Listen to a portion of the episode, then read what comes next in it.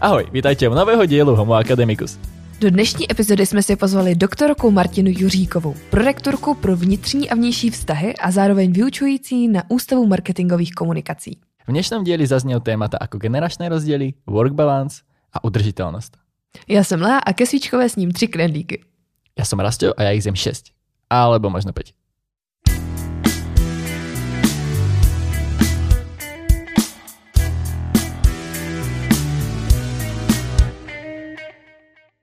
Dobrý den, paní Juříková, vítejte u nás v podcastu. Děkuji, dobrý den, Lej. Vy jste prorektorkou pro vnitřní a vnější vztahy. Co to všechno znamená? No, dá se říct, že pod tadyhle pojem se dá schovat ledacos a ono opravdu pod tím schováno je hodně, hodně oblastí, které vlastně postupně díky různým trendům, které přicházejí, vlastně mě začaly zapadat do toho konceptu pro rektorství. Nicméně gro toho tvoří marketing a komunikace, jak interní, tak externí. Poté také témata, která vlastně teďka velmi hojně začneme komunikovat a to je udržitelnost a vlastně tvorba eh, strategie udržitelnosti. Pak je to digitalizace, protože máme skvělé centrum digitalizace Phoenix, kde vlastně bychom rádi vytvářeli pro studenty kvalitní materiály, které podpoří vlastně, budou, budou takovou přidanou hodnotou eh, k jejich studiu. To znamená, že se tam budou točit různá videa, kde, která třeba dovysvětlovávají látku, která je obtížná, nebo eh, můžeme vyjet na exkurzi do firmy a natočit eh, tam pro studenty nějaký materiál, který pak bude využit a podobně. Takže to toho mám na starosti. No a pak tam mám takové oblíbené témata, jako je mateřská škola Kvočna, hmm. nebo potom tam mám ještě v portfoliu, ať na někoho nezapomenu, kolej a menzel, eh, kde vlastně s panem ředitelem se zabýváme tím, pokud jsou nějaké problémy nebo naopak nějaké příležitosti a výzvy, třeba i směrem k udržitelnosti a tomu, jak vlastně koleje a menza můžou reagovat na tady tyhle trendy tak vlastně tím se zabýváme v nějaké radě pro stravování i se studenty, s kolegy. To hlavní, co je ještě eh, součástí, jsou strategické dokumenty, eh, které společně s kolegy zpracovávám a projekty, které s tím souvisí, abychom měli z čeho financovat naše záměry jsem se zrovna chtěla zeptat, co znamená strategické materiály. Eh, tak každá univerzita musí vlastně sepsat eh, strategický záměr, který, má, který je většinou na 10 let. My máme eh, v současné době strategický záměr, který byl formulován na roky 21+. Plus. V letošním roce plánujeme jeho aktualizaci a každý rok vlastně vytváříme jakýsi plán realizace, co se z toho strategického záměru, který kousek se uděje a co vlastně reálně učiníme pro naplnění těch cílů. Takže to jsou ty stěžení. A pak jsou to samozřejmě eh, třeba výroční zpráva, která je jakýmsi kontrolním nástrojem a zase je povinným nástrojem, který k této eh, příležitosti musíme produkovat. Je to náročné držet se těch strategických plánů vzhledem k tomu, jak žijeme v vlastně v rychlé době, dynamické době, která vlastně pořád nabízí různé novinky. Je to určitě náročné z toho důvodu, že eh, nikdo v době, kdy se sepisoval strategický záměr 21+, plus, netušil, že přijde doba covidová, že přijde, nedej bože, válka, nebo jiné eh, situace, kterými eh, jsme vlastně teďka svědky, naposledy třeba před Vánoci té smutné události. Takže určitě je to materiál, který je do jisté míry vizionářský, který jako má eh, mít, nebo respektive vedení má mít představu o tom, kam chce dovést univerzitu do, určitého, do, do určité doby, ale na druhou stranu eh, se právě díky těm aktualizacím a vlastně každoročním eh, přehodnocení těch cílů sledují právě ty trendy a, a ty podněty z toho prostředí. Po skúsenostiach z posledných rokov počítate v týchto plánoch do budúcna aj s krízovými scenármi? Zase keby sa napríklad objavil COVID 2.0 alebo nedaj bože, ďalšia vojna alebo tak? Eh, ano, velmi aktivně eh, vedení univerzity pracuje na vlastně strategii bezpečnosti, která je velmi důležitou, důležitým materiálem. Eh, ta je, má dvě oblasti. Jedna je fyzická bezpečnost, a druhá je kyberbezpečnost, která je velmi ožehavým tématem v dnešní doby. Samozřejmě řeší i třeba oblasti, když teda krize nebo nějaká situace nastane, tak i tu komunikační rovinu a podobně. Teď se snažíme spíše eh, přejít do té implementační fáze a postupnými kroky vlastně každý rok třeba pracovat na té bezpečnosti, zajišťovat třeba nové softwary nebo nová eh, řešení, nějaká hm, softwarová pro tu ochranu a kyberbezpečí. Z toho, co jste nám zatím povedala, tak máte strašně obsiahlý workload. A mňa tady trochu zaujíma začať trochu od piky. A keby si nám predstavila nejakú vašu cestu alebo váš background, ktorý viedol či už na UTB, tak možno pred UTB k tejto pozícii, alebo ako sa človek v podstate dostane k tomu, že vlastne robí všetko. Ehm, no, to bychom asi seděli tady dlouho. Já jsem totiž na univerzitě 20, eh, od roku 2001 vlastně jsem pracovala jako externě, tehdy na Institutu reklamní tvorby eh, na dnešní fakultě multimediálních komunikací. Eh, a vlastně fakulta je mou domovskou dosud. Já tam učím teda marketingový výzkum a marketing služeb, což jsou dvě takové specializace moje odborné. No a díky tomuto já jsem vlastně procházela různými funkcemi, protože mi nikdy nebylo jedno, jako kam se fakulta ubírá. Byla jsem vždycky, troufám si říct, takovým srdcařem a jsem srdcařem eh, jak fakulty, tak univerzity, takže jsem si prošla funkce typu eh, vedení senátu a fakultního, pak jsem byla v senátu univerzitním. Byla jsem také proděkankou pro tvůrčí činnost na fakultě. No a postupně jsem byla oslovena a teď eh, si teda troufám na prorektorství. Uf.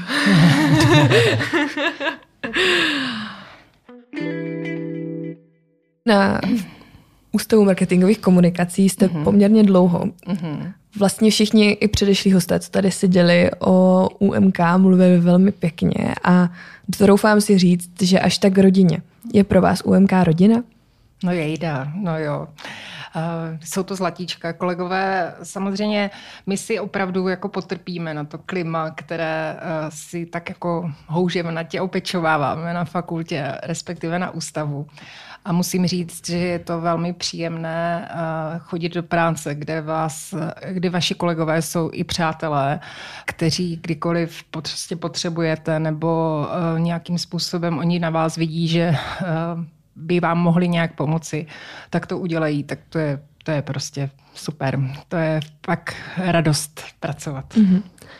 Jaké to je pro vás, jakožto pedagožku, pracovat s takými aktivními lidmi?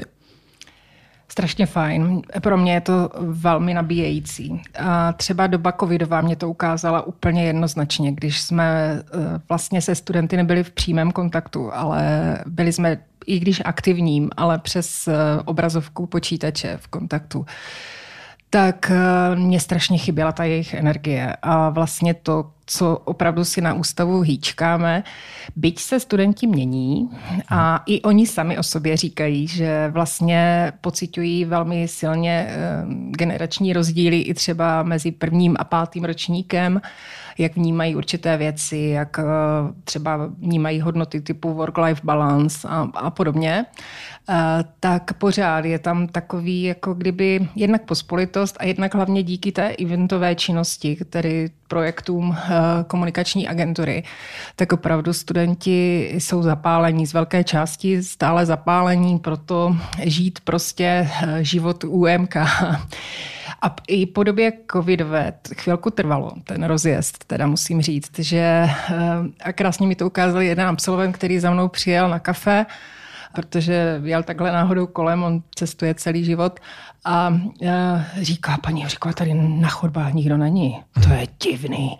Je odpoledne, tady nikdo není. My jsme žili vždycky na chodbách a já říkám, jo, to je teďka jako přechodný stav a opravdu chvála Bohu byl, že teda studenti, než si zase zvykli žít ten komunitní život a než se to vlastně naučili ti, kteří to nezažili předtím, tak to chvilku trvalo, ale naštěstí ti čtvrtáci a páťáci jim to připomněli a vlastně zase je zapojili a zase zase to na UMK žije. Takže to je nabíječka. ako, ako sa snažíte riešiť presne toto, ak ste povedali o generačných rozdieloch?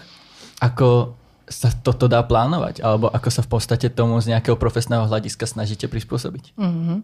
Díky za tu otázku. Já musím říct, že uh, mě nahrávají dvě situace. Jedna situace, že mám dvě děti, jednoho už vysokoškoláka, jednu eh, slečnu, která teďka končí základní školu, takže ty mě dávají i díky svým přátelům obrázek o těch generačních rozdílech. Eh, ale každopádně já ještě kromě toho, abych to měla málo, já miluju práci s dětma. Takže já si třeba stříhávám s nima tábory eh, v létě a společně s dcerou a s jejími dvěma kamarádkami vedeme příměstské tábory, tak tam se snažím vlastně nasát, jaká, eh, jaká generace nám roste a jaká přijde za námi. No a pak se to snažím trošku odborněji spojat v tom smyslu, že jsem zapojená do takzvaného místního akčního plánu vzdělávání ve Zlínském kraji v několika regionech a díky komunikaci s učiteli, a vlastně i s, mnohdy s rodiči a žáky, protože tam probíhají takové různé triády, eh, tak vlastně se snažím připravit na to, jaká generace nám roste v, eh, v těch školách jak s ní pracovat, jak vlastně jinak přizpůsobit eh, a že třeba dnešní generace přechází od videí k podcastům, anebo že prostě reaguje na jiné podněty, baví jiné projekty, než bavili před pár lety tak se snažím s tím držet krok. Není to vždy jednoduché, teda musím říct, mhm. zaujmout uh, studenty, ale tak snad se mi to daří. Rieši sa to takto iba na teda osobnej úrovni, jak ste povedala, alebo to je silnější téma aj v celom tom pedagogickom keby zbore alebo komunitě? Naštěstí je, naštěstí je. Eh, I kolegyňka, paní prorektorka Drábková se snaží vlastně teďka připravit kolegy eh, na to, že opravdu tady máme velké generační rozdíly, eh, snaží se společně s dámami z oddělení rozvoje lidských zdrojů vlastně hledat lektory, kteří nás učí nové přístupy vlastně pedagogické. Ono je to totiž i o tom, málo kdo to možná ví, že pedagog vysokoškolský vlastně nemusí mít žádné pedagogické vzdělání, takže mnohdy jsou to odborníci v oboru, kterým buď to mají ráno a nějakým způsobem to zvládnou. A já jsem třeba osobně si dělala alespoň pedagogické minimum, abych nějaké základy měla, ale já jsem k tomu vždycky tíhla. Já jsem se snažila jako si studovat jak na, na ty lidi, aby, abych do nich dostala to, co potřebuju. Ale samozřejmě spousta lidí na to nemá energii, čas, nebo ani vlastně to nepovažuje za důležité, tak se snažíme my díky kurzům oddělení rozvoje lidských zdrojů vlastně připravit jim nějaké návody, jak eh, třeba přistupovat ke studentům a je na nich pak, jestli je samozřejmě používají. Mm-hmm. Jak ty generace vnímají třeba aktuální otázky, co se týče udržitelnosti? Vy jste říkala, že to je jedno z témat, které řeší i univerzita. Jak to je takhle vlastně v rámci i těch studentů? Eh, udržitelnost je určitě zajímavé a aktuální téma, ale když vlastně se bavím ať už s mladými nebo se staršími lidmi, tak moc nevědí, co si vlastně pod tím všechno představit. Já jsem si to tak interně rozdělila do dvou oblastí. První takovou tu ty tvrdé věci. To znamená ušetřit energii, uh, třídit odpady, uh, pracovat s vodou, zpracovávat ji, udržovat ji v přírodě a podobně. A tyhle oblasti, no doprava ještě tam patří samozřejmě, zvolit spíše náhradní dopravu, mobilní a tak dále. No a druhá oblast je ta osvětová a vzdělávací. V té oblasti i univerzita vlastně je lídrem, kdy díky paní docence Tučkové, která na fakultě managementu a ekonomiky vlastně se jim podařilo teďka akreditovat nově management udržitelnosti, tak bude vlastně i vzdělávat eh, odborníky v těchto oblastech. A já bych ráda toto doplnila o portfolio aktivit, eventů, do kterých chci zapojit právě eh, studenty a akademiky, které jednak zajímá ta udržitelnost, chtějí pro tu přírodu a planetu něco dělat. A vlastně trošku doufám, že se na to nachytají i lidé, kteří třeba ještě do posud nevědí, co si pod tím představit a budeme je trošičku vzdělávat, tvořit nějakou osvětu a díky eventům třeba je přivedeme na lepší cestu.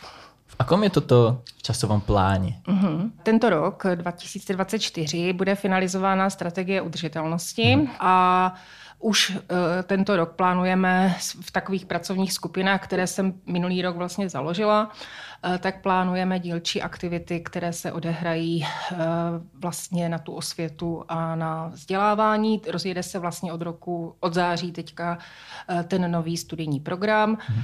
takže ty aktivity měkké začneme letos. A ty tvrdé, ty už se probíhají průběžně. My třeba nově budeme zavádět eh, nějaké zásady, principy, doporučení, jak třeba odpovědně nakupovat suroviny. Týká se to hodně kolejí mens, eh, aby nakupovali více od lokálních producentů, aby vlastně se snažili třeba e, šetřit s vodou, energií, aby zpracovávali nějak odpad, který opravdu je velký z kolejí a mens. Takže opravdu ty věci se dějí a já jsem vlastně nastoupila do rozjetého vlaku. To není, že bych jako teď všechno vymýšlela, já to rozhodně ne. Je to týmová práce, ten tým je velmi široký. Eh, spadají, jak už jsem říkala, koleje menza, ale u nás eh, vlastně oddělení technicko, eh, technicko-provozní mm-hmm. TPO, které velmi jako tady tyhle věci dbá a já jsem za to ráda. Kolko, taky, kolko takáto věc trvá? Celý ten proces, například, že 5 rokov alebo tak? No, já myslím, že to nepřetržitý proces. Je. Že my jsme na začátku, mm. že opravdu eh, v mnoha ohledech máme co dohánět. Opravdu svět, třeba Skandinávie, je v tomto daleko dále než my, eh, že opravdu tam už se od dětství vychovávají děti k tomu, jak třídit, jak se vlastně chovat k té přírodě, jak vlastně uh, smýšlet. Mm. To je strašně důležité, jak smýšlet o těch věcech, jo? protože tohle mnohdy uh, české kultuře je zakořeněná taková ta myšlenka, ale děti jako jsou se taky netřídí, tak proč bych třídil, jo, a tak dál. Takže když to půjde systémově a já teda musím říct, že mám zkušenost, že na vesnicích eh, se to poměrně jako hodně dodržuje. Už mhm. třeba na těch valašských a, a místních, kde eh, mám spoustu přátel nebo rodiny, tak opravdu jako třídí ten odpad. Zabývají se tím eh, vlastně, eh, co na té zahrádce pěstují, jaká je ta diverzita toho prostředí. Třeba budují se návsi a místa, kde se lidé zhlukují, kde už se jako zohledňuje velmi výrazně, jestli je to jako prostor, který bude zelený, jestli bude snadno udržitelný a tak dále, a tak dále, jestli tam bude prostor, prostě, aby tam zůstaly rostliny a zvířátka, které tam mají být. Hmm. A toto jsou všechno podněty, které já bych fakt moc ráda přenesla i na to univerzitní prostředí. Mě třeba inspiruje město Zlín, eh, parky a vlastně tady ty prostory, které jsou krásně osázeny a které vlastně plní několik rolí a možná si to lidé ani neuvědomují. Ale nejen to, že to vypadá hezky, v každém ročním období něco kvete, ale taky jsou toho informační panely, u kterých jsem několikrát viděla maminky s dětma, že čtou, jak se jmenuje kytička, kterou si koupí na zahrádku, učí na tom barvy. Jo, byla jsem svědky, kdy tatínek zkoušel děti barvy prostě podle těch kytiček ale hlavně je tam ten potenciál toho, že je to osázeno tak, aby vlastně ta příroda v tom městě absorbovala ty nečistoty a zároveň dodávala něco svěžího a, a fajn pro tu přírodu. A to si myslím, že je strašně důležité. Když si tohle uvědomíme a do těch lidí to dostaneme, a my bychom byli třeba na marketingových komunikacích rádi, abychom naučili ty lidi vlastně i do těch kampaní všech dávat ten koncept takového toho zamysleme se, jestli opravdu ten konzum je to, co chceme, anebo ne. Tak to bude hrozně fajn. Ve spojitosti s tímto bych ráda ještě zmínila Green Deal. Hmm. Jestli byste ho mohla vysvětlit možná posluchačům, co neví, o co jde hmm. a jak se k tomuto staví třeba univerzita. Hmm. Ono to úzce souvisí vlastně Rada OSN a orgány, které vlastně spadají pod tu radu, formulovaly jakýchsi 17 cílů udržitelného rozvoje. Patří mezi ně všechno to, co jsem zmiňovala, od té vody, odpadu, eh, dopravy, až po třeba chudobu a témata podobného charakteru, ale i třeba inkluzivní eh, chování nebo inkluze ve společnosti a podobně. Těch cílů, jak jsem říkala, je, je více. A vlastně my všechny ty naše kroky odvíjíme od právě Green Dealu. Vlastně Green Deal je jakási jakási mantra? meta. Ano, jo, mat, jo, máte úplně pravdu. Je to mantra, eh, které my se chceme přibližovat hmm. těmi postupnými kroky a je to o tom nastavení toho smýšlení. Jestliže já budu řešit stavbu nové budovy, měla bych zvážit tohle, tohle, tohle, tohle, protože ta budova bude prostě, nebo chceme, aby byla udržitelná. Takže je to přesně o všem. Eh, jak řekl kdysi pan děkan Čermák, když jsme na FTčku, eh, tak eh, říkal, že zvažme všechno naše rozhodnutí, dělme tím, jakou uhlíkovou stopu to zanechá. To je asi o tom. Jo? Zamysleme se nad vším, co děláme, jakou uhlíkovou stopu to nechává a jakou třeba eliminujeme tím, že si půjčíme kolovenku místo toho, abychom dojeli autem do školy. Chápu, že to někdy nejde, chápu, že těch důvodů a faktorů, kterými si to omlouváme a vymlouváme, je, je mnohdy hodně. Ale když si to každý uvědomí a, a nějakým způsobem se nad tím zamyslí a aspoň trošku každý den něco pro to udělá, že zmáčkne menší tlačítko na toaletě než to větší, tak, tak ono to půjde. Tak budeme doufat, že všichni na UTB budeme udržitelnější a budeme lepší budoucnosti naší univerzity a Zlínu. Mm, snad jo, já, já bych si to moc přála. Děkujeme moc. Rádo se stalo, bylo to moc fajn. Díky. Děkujeme. Mm.